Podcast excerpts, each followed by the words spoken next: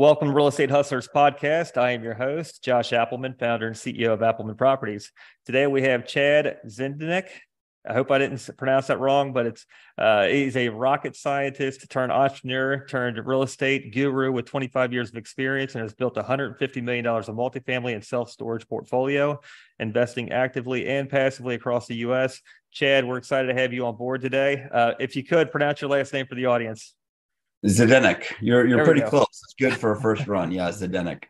Appreciate that. So tell us a little bit more about you. It's, uh, you've got a, a, large portfolio. We're excited to have you on today. Yeah, cool. Yeah, excited to be on. Thanks so much, Josh. I appreciate it. Uh, yeah, so I've kind of had a, a meandering path over the last uh, 25 years or so. And it really, as I kind of look back on things, it's really been like three distinct chapters in my life. So the first chapter was um, seven years uh, working at Rocketdyne on the uh, space shuttle main engines as a structural dynamics engineer. So super technical, um, yeah, just super technical but exciting work. Uh, and then I left that business after I got my uh, MBA uh, while working full time. I left that business to go work with my brother on a startup, which was a, a lighting business here in LA and uh, and you can probably appreciate some of the growth numbers. I know you've had some real good growth in your in your prior businesses as well. But uh, so we grew about two thousand percent in fifteen years. Uh, had seventy five employees, and uh, basically became the biggest lighting company doing um, uh, primarily holiday lighting in LA. Uh, in and then in 2018, I uh, he bought me out, sold the business, and um, and then I went into real estate full time. So I'd done uh, some construction management for two years, uh, stint early on, and uh, wound up getting my contractor's license. Did a lot of hands-on construction back in high school and college, and then um, so so I kind of call it going back to real estate in my third phase, which was 2018. But I went back more as an investor at that point. So uh, eventually investing and I ran out of my own money and then started syndicating deals. And I've done primarily multifamily, uh, although I've done uh, some medical uh, office and and some self storage now. So, and that's really been like the third phase of my my career, which I love and I've been enjo- enjoying. And uh, that's what I do today. Nice. Yeah, I've got a, um, a really good friend, and and one one thing that he keeps saying is all roads lead back to real estate. So when, when we we talk about a a business prospective business uh, idea comes up, whether it's uh, investing into a franchise or or what have you, it's like all roads. Is it does it do does it have the depreciation? Does it have the, the tangible asset component? Does it have this? Does it have that? It's like all roads lead back to the it, the real estate factor. Can it uh, going to be turned off. it's going to yeah. get disrupted. That's a good. It's a good point because I know you and I know a lot of entrepreneurs, and oftentimes the real estate that they purchased during, for their business winds up being more valuable than the business itself. I know that's very true for for my my dad who I bought the medical building from him in uh, in 2015 and that medical building wound up being more valuable than his eye surgery practice. He's still a practicing physician, but it's not as worth as much as the real estate. So it is very interesting. I think it's important to have that be a part of any any entrepreneurial plan for sure. Yeah, and you saying that I've never never even thought of that, but that is true that the business creates assets around you that that are just not even uh, it's not even a forethought. It's uh, we need it for the business for our operation, and even the one we built here is fifteen thousand square feet uh, office and warehouse, and it's uh, you know it still stands to the test this day, and it's and it's brand new and it and it works, and you know, it's it's great to uh, to have as a piece of a, a growing uh, growing piece of the portfolio. Um, so you're absolutely right. What um, what was the propellant that got you into real estate? Was there a mind shift? Was there uh, was it always on your radar? Yeah, I mean, it had been on my radar for a long time, ever since I was in construction, and and I knew like over the years i knew a lot of people that had been become very successful in real estate right and and for probably 10 years i said I, I, I need to get into real estate i need to get into real estate and i always i was always trying to do it on the side and which I always thought about doing it on the side, which was very difficult unless you do it like as a limited investor, limited partner. Yeah. Like that's a great way to do it on the side. And I just, I just didn't know of or think of that way. I'm a very hands-on guy and I like to kind of know what I'm doing. That's a, it's an asset and a fault. Um, but, but that's how I, how I thought nonetheless. And so, so I, over the years, meeting a lot of successful people that made money in real estate, really made me think like I really got to get into real estate. And and the thing I love about it is is if you make an investment, whether as a, a limited investor or as general partner, like when you make that investment in real estate, if it's if it's managed correctly, like that investment should be able to grow over time. And depending on what investment you're making, you should be able to throw off cash every month too, or every quarter, whatever it might be um, a lot of which would be would be uh, not subject to taxes, it'd be tax shielded. So there's a lot of lot of benefits there, and and for me, just seeing a lot of people, you know, uh, be the beneficiary of those benefits, you know, finally made me realize I need to get into this full time. I need to stop trying to think about how to do it on the side, and and that's why when I was exiting my business, it, I did take quite some time to really figure out what I wanted to do to make sure that was it because I have a feeling this will be my, you know, the third and final chapter in my career. Even though I got a lot of years left, um, I didn't want to just keep bouncing around to different things. So I spent a lot of time to think about what I wanted to do. I even hired a coach to help me figure that out. And then um, with that, I decided, yeah, real estate's it. And and here I am, you know, five or six years later and I'm I'm really glad I, I made that decision. Yeah, coaches are are huge, especially if it's a, a, performance coach where you're you set targets with them and they they push you to uh, answering answering the the hard questions of why haven't you done this or that yet, and then it kind of forces you to be accountable to a coach, and before you know it, you're accomplishing things that uh, that you thought were were distanced before. It, and like uh, my, I never even set goals or anything before um, really reaching a level of success. I would just it's a, it's a constant grit and a hustle just to get there. You see it in front of you, but man, you start setting goals and have a coach around you, it uh, it's amazing what can happen. And then um, you was you had said the um, final chapter right now. It's uh, I'm assuming you're in the second quarter, which is accumulation phase um, the third chapter is where you harvest and the accumulation phase is fun. And uh, real estate if you're accumulating assets that's exciting because almost every asset is a trophy.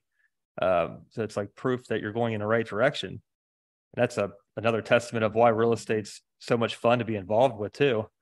Yeah. Um, when did you realize it was time to start syndicating? And um and then how if you could let the let the listeners know what that journey looked like and how you got there Sure. So, so yeah, I, I made my first um, my first two investments in 2015, and um, uh, I, I, bought I bought the a medical building, 10 unit medical building, uh, which my dad had owned. He bought it from his dad in in uh, 1986.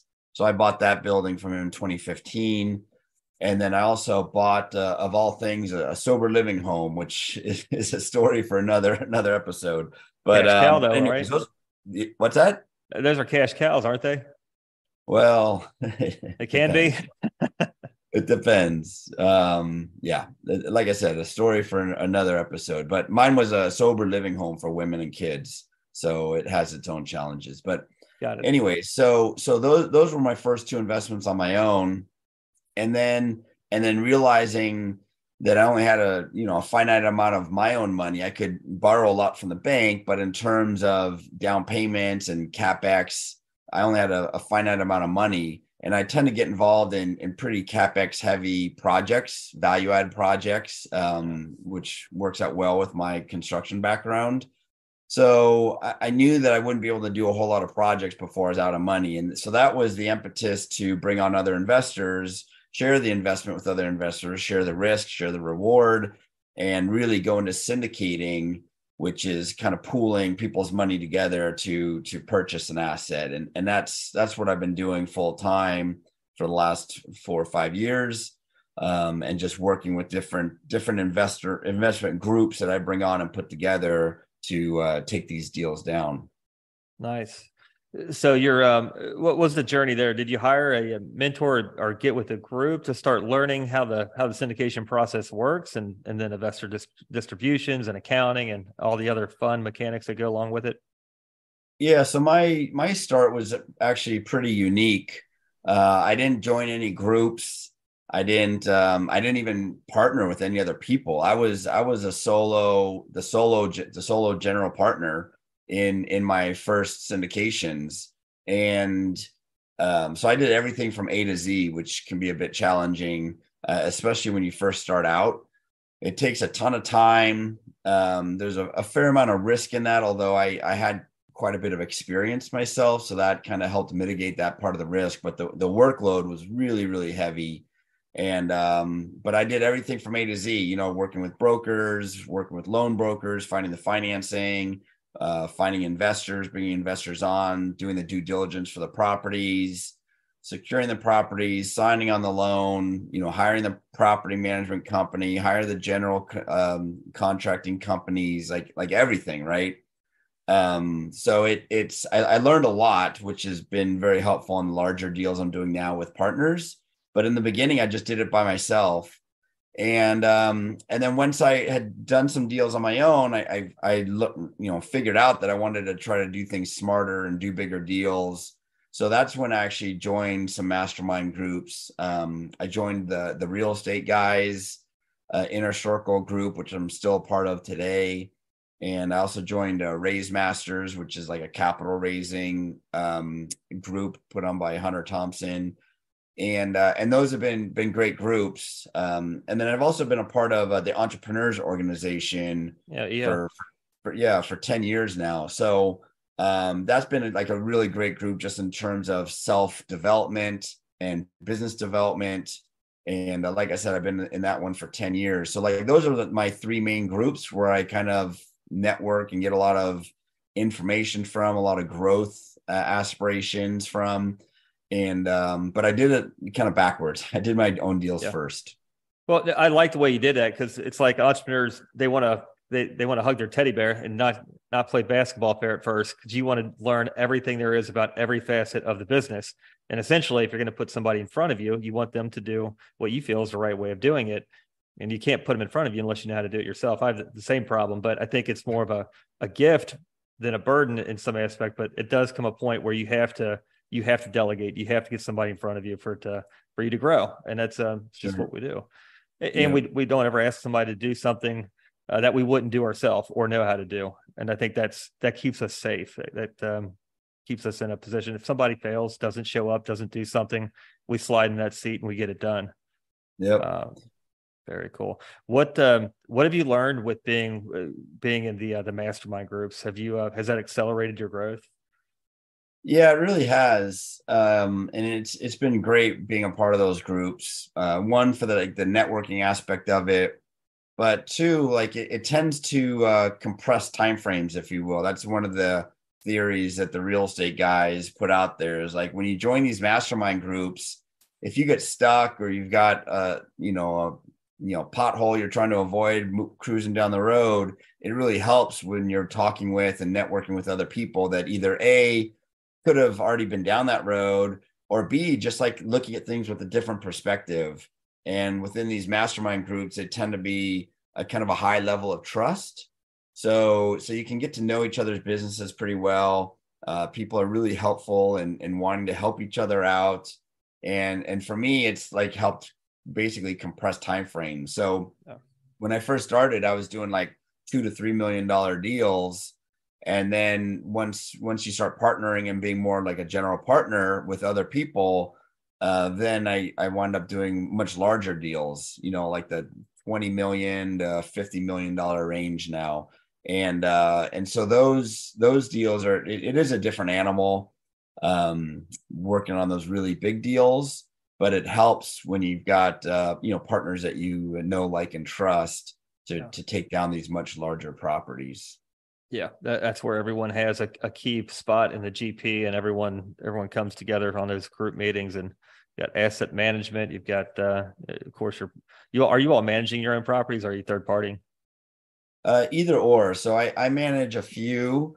but um, a few of my smaller properties. But on, on the big properties, you have to go with third party, like professional property management. But but even having like a prop third party property manager in place or management company in place, it, it actually takes a lot of management to manage the manager. Yeah. Um, and that's also something I didn't quite realize the depth of, of involvement there. Um, on one of my properties, we've got a, a 200 unit property out in Orlando, and we actually swapped out our our property management company uh, just because we had some challenges there, and and that was, I mean, that's a, like a monster effort to change property management companies midway through, or even if you're onboarding, you know, at purchase or at close, like there's there's a lot of work that that needs to happen. And so, from an asset management side, you know, the asset manager kind of manages the property manager, if you will. And typically the the GP team are the asset managers and and there's just a lot of work that goes into that on these large large properties. Yeah it's that's it's the armpit of the business. It truly is. It's um especially when you're uncovering what you don't know and when you're transitioning over management and people uh, people learn the property they know the property know the tenants and you're essentially trading them out for a new management. And then you all are are new to the project. There's there's a disruption but it's for the betterment of the project too in a lot of cases especially sure. If, it's being mismanaged out of the gates. And we've been there and it's um it's no fun but there is once you see the daylight it's um it's well worth it for sure. Um so what are you all currently investing in? What's the uh, what's the path forward? So yeah so we're definitely still very bullish on multifamily. Um, obviously, you got to keep a really close eye on debt right now, um, either through fixed rate loans or uh, through interest rate caps and and uh, whatnot. So you, got to really know the debt piece of it. But investing in in good good markets, I think, is still a still a great investment. So so we're still doing multifamily. Uh, we're also doing self storage, which traditionally self storage does really well through recessions and uh and there's also it's just a lot less headaches. You know you're managing boxes instead of tenants and yeah. that's a totally different animal. Um so so yeah we're, we're getting really good um you know returns on self storage and and perhaps more importantly is really just diversifying a bit. Um you know you just you just never know what's going to happen in an asset class and they all go through cycles. It doesn't matter what it is or where it is. Like there's always cycles. So for me you know all my my previous investments were all in southern california. And then i realized that yeah i really should be diversifying a bit out of california. So i did that in the multifamily space and then realizing well now i've got a lot of multifamily and i really should be diver- diversifying into different asset classes and and self storage is something i really like. So so that's what i've been doing now and uh, just last week, I was actually in Dallas looking at a Class A um, apartment building, 200 unit building, and and in Alabama looking in, at a um, a 350 unit uh, self storage property. So nice. So those are like the things that I'm I'm looking at right now uh, with a really keen eye on, on the debt part of the deal. Yeah, and the cool thing is there there's so many similarities between multifamily and self storage it's not it's it, the asset class and the way the business is run there's similarities but self-storage has much less of the the uh, the people component. The uh, the toilets termites and and uh, uh, we'll say toilets and termites. There's a, and that's a huge component of uh, yeah. of multifamilies managing the people. Um, you know getting the the um, the uh, buildings leased up is great, but then collecting rent, it depending on you know, we're workforce housing, but it's just uh, it's it's work. It truly is. It's not passive when you're when you're in the mix of it. It's uh, got to no. stay on top of everything. Yeah. Um, what um, are so you all are putting LOIs out? You're you're still putting offers, or are you? Uh, do you feel like you're going to be waiting to buy, or actively seeking to put more under contract, or? Yeah, no, we're we're definitely active buyers right now. So um, for sure. So those two properties, um, one of them's a backfill deal, and one of them's uh, a deal that was just put under LOI um, two weeks ago. So nice. And then I've got another another group I'm working with where we're actively looking for a you know thirty to forty million dollar building. Um, and once we find the right building, yeah, we'll we'll go under contract on that. So yeah, definitely very much buying um, you know, something to think about for your listeners is, you know, I mean, I'll, I'll, be the first to say that I'm a, a terrible market timer. I'm wrong about 50% of the time, but um, you know, it, it's so I, I I don't market time at all. And what I do, I believe there's money to be made in all markets, and what you're focusing on needs to continually shift. But but I'm I'm a, a, a continual buyer. Um, but but here's the thing: some people say, "Oh, we're going to wait till interest rates come down." and and then we're going to get back in the game and blah blah blah. There's too much uncertainty right now with, with the fed and inflation and all this sort of stuff. But what people have to keep in mind is like like let's say okay if if they really did reduce interest rates even back down to you know 4% or something like that your asset prices are going to go through the roof right? So you would have missed this this bottom if you will right now that we're in the other issue too and this happened to me in uh, in 08 was interest rates could go down but you might not be able to get a loan yeah. right so the, your your net worth requirements, your liquidity requirements, like could be so high that you just you just can't get a loan, even though the interest rates are low. Or you could have the uh, credit facilities dry up, and banks just aren't lending. Right? That's very very a very real scenario. So for for me, uh, I'm still buying right now. We can, like I said, we're keeping a really close eye on the debt, but we can secure debt right now. Which which by the way are at 40 year averages, right? We're not, the debt's not high right now. It's just happened, yeah. it's at the 40 year average. We were just at very, very historical lows for, for several years. So maybe some newer investors or newer um, syndicators might have uh, a perception issue there if they've only been looking at it for the last few years. But like when I, when I bought, I bought a, a property in, in 08, my, my house, actually I bought it in 09 it had gone down a bit. It wasn't at the bottom, but it had come down a little bit. And the real bottom was like six months later, right? For for my area. And I'm like, initially I'm thinking like, oh, if I just would have waited six months, I could have saved another, you know, 50 grand or whatever, yeah. right? Not not a lot of money in the big scheme of things. But the problem was I, I guarantee I would not have qualified for a loan six months later. I would have missed it. And for the sake of trying to save 50 grand, I would have missed the deal and now my house is probably worth I don't know 600 grand more than what I bought it for. It's a lot more. I, I don't even know how much. Way more than 50 grand. And uh, so if I'm trying to penny pinch on a market timing to save 50 grand, but then I can't do the deal later, like that, that's um, it's just shooting yourself in the foot, in my opinion. I learned a lot going through that and and managing my business through 08 so so for me, I'm buying, but I'm just kind of adjusting what I'm looking at and where I'm investing and whatnot. Are, are you all uh, underwriting to hold for five years, ten years? What's the um, time horizon? It de- it depends on the deal. So so I've done typically is five years.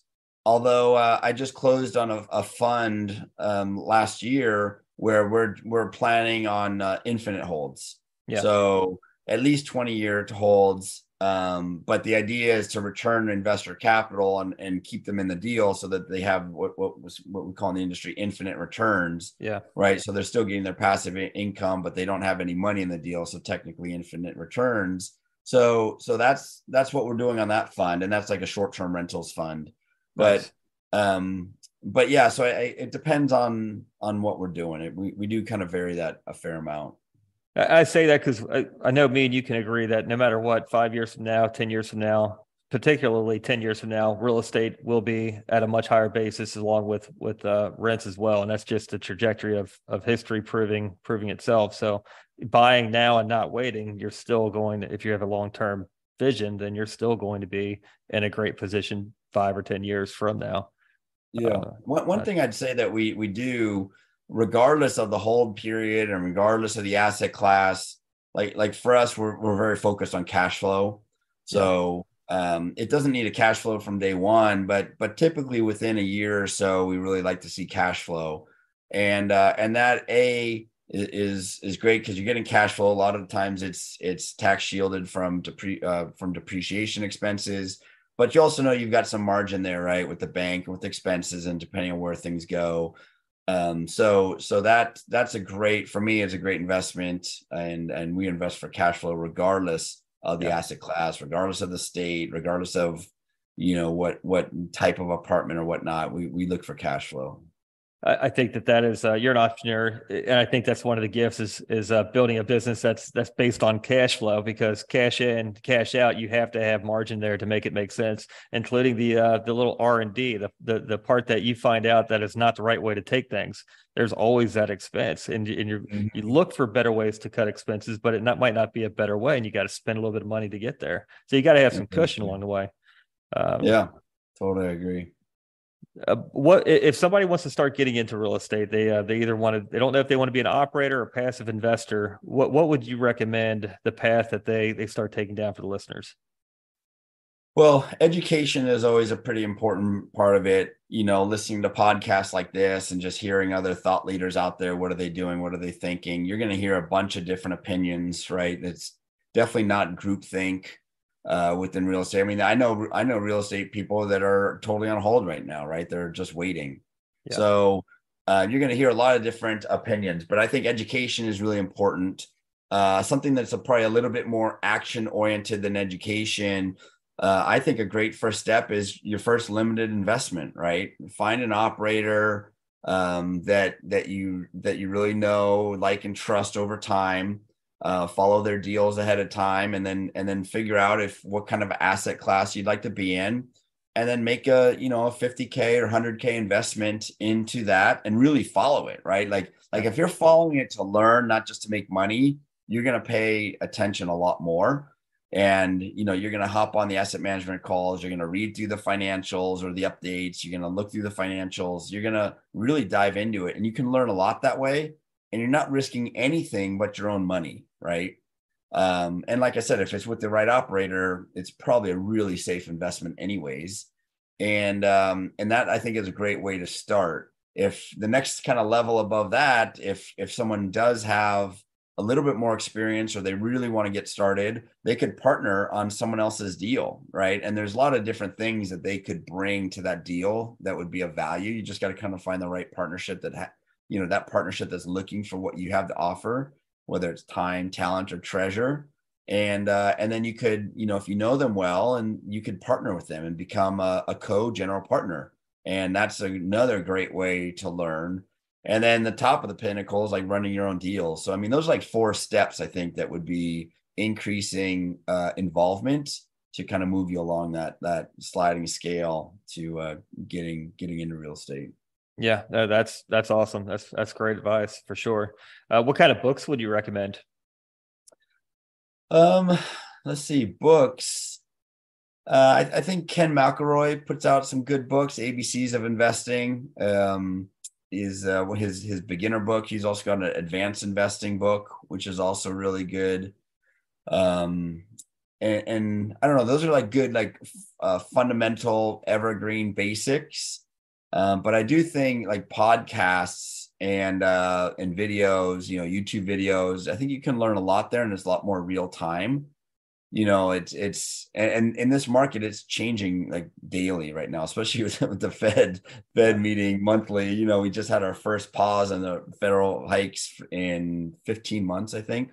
So like every month that's changing a lot lender requirements are changing a lot so you got to learn the, the fundamentals and the foundation of stuff but you also got to be paying paying attention to to people that are actually in it right now because it is changing very quickly.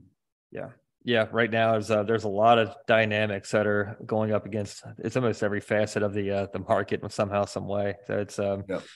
but one thing is for certain that people will always need housing. I believe so. We'll see. Exactly.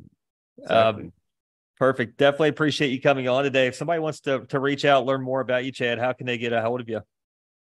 Yeah, so probably the, the best bet is either through our website, csqproperties.com. Uh, as you can see over my shoulder here, CSQ stands for Challenge the Status Quo. Nice. And uh, or on any, any social media as CS at CSQ Properties. And I also put out an ebook for entrepreneurs um, which is at uh, passiveinvestingentrepreneurs.com. And that's plural, passiveinvestingentrepreneurs.com. I have a, a, free ebook there, which I think would be really helpful for, for entrepreneurs. It's more focused for them, trying to help awesome. out my people. Well, and, and you know, a lot of them are so ingrained into their daily business activities that they don't think about real estate as a part of it of the journey getting there. Exactly. And if you can help them open up their eyes and get that a part of their portfolio, that's that's awesome. That's huge. Yeah. Cool. Chad, we we definitely appreciate you coming on today. Um, look forward to following you in your journey, and uh, we'll certainly talk soon. Cool. Thanks, Josh. Appreciate it.